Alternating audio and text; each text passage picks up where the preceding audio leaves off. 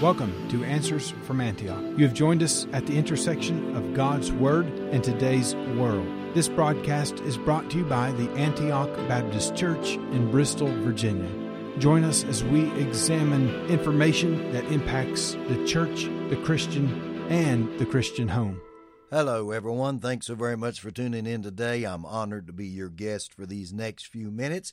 Here we are on Friday, the last day of the month of June, also the beginning of the weekend for what we know as the July 4th weekend.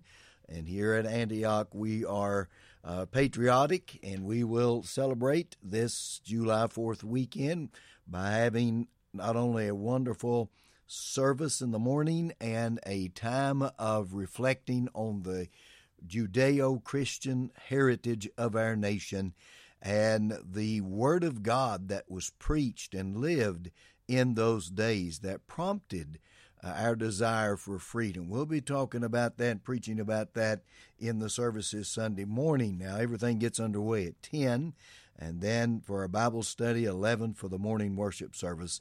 And then following the morning worship service, we will have a wonderful 4th of July meal there in the gymnasium. We invite you to come, be a part of this special services this weekend, this Sunday, as we celebrate the way our forefathers celebrated our independence by reminding us of our dependence upon God.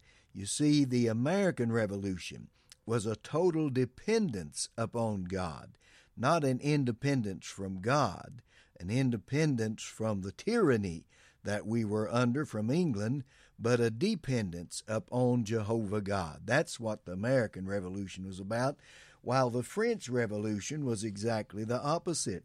It was a declaration of independence from God from God's control, from the Word of God, from the preaching of God's Word. That's the reason so many Christians were killed in the French Revolution. And can I say that's not what the American Revolution's all about? But this coming Sunday, we want you to be here and be part of this special celebration, and let's enjoy the time together. Now, our church very easily found. We're located right there at exit 7 off Interstate 81 in Bristol, Virginia, adjacent to the interstate next door to the Bojangles restaurant. We'd love to have you come.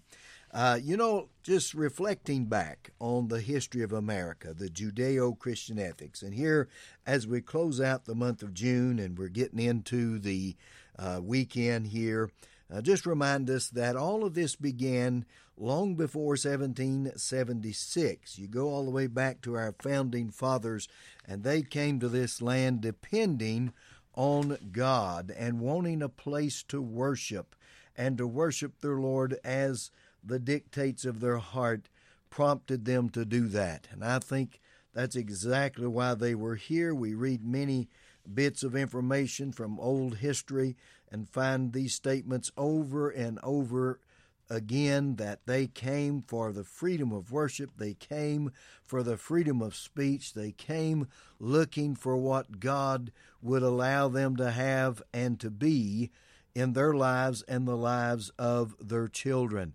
Let's don't forget that.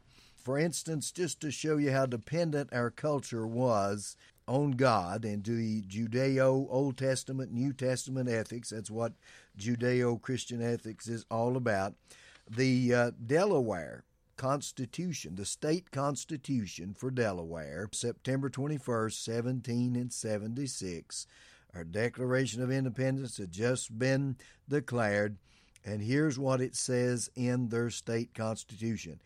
Every person appointed to any office shall make and subscribe the following declaration. Here's what they had to swear to I do profess faith in God the Father, and in Jesus Christ, his only Son, and in the Holy Ghost, one God, blessed forevermore. And I do acknowledge the Holy Scriptures of the Old and the New Testament to be given by divine inspiration. Now, that is a direct quote from the state constitution of Delaware of September 21st, 1776 tells you how the culture was in those days. Old Testament, New Testament served as the benchmark for evaluating and judging culture and virtue. And without cultures and realizing that the Old Testament was the benchmark, the New Testament is the benchmark, these Judeo Christian ethics is the benchmark for evaluating culture and virtue. If you don't have that, friend, then how are you going to keep your freedom? And how are you going to have a just government if you don't take the Word of God?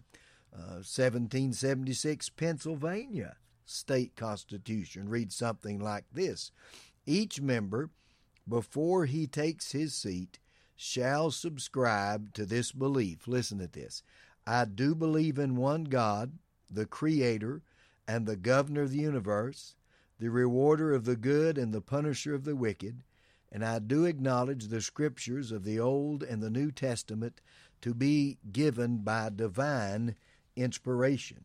So there is the Delaware Constitution, the Pennsylvania Constitution, all of them ascribing that the Word of God, Jehovah God's Word, Old and New Testaments, was to be our guide, our inspiration, our direction.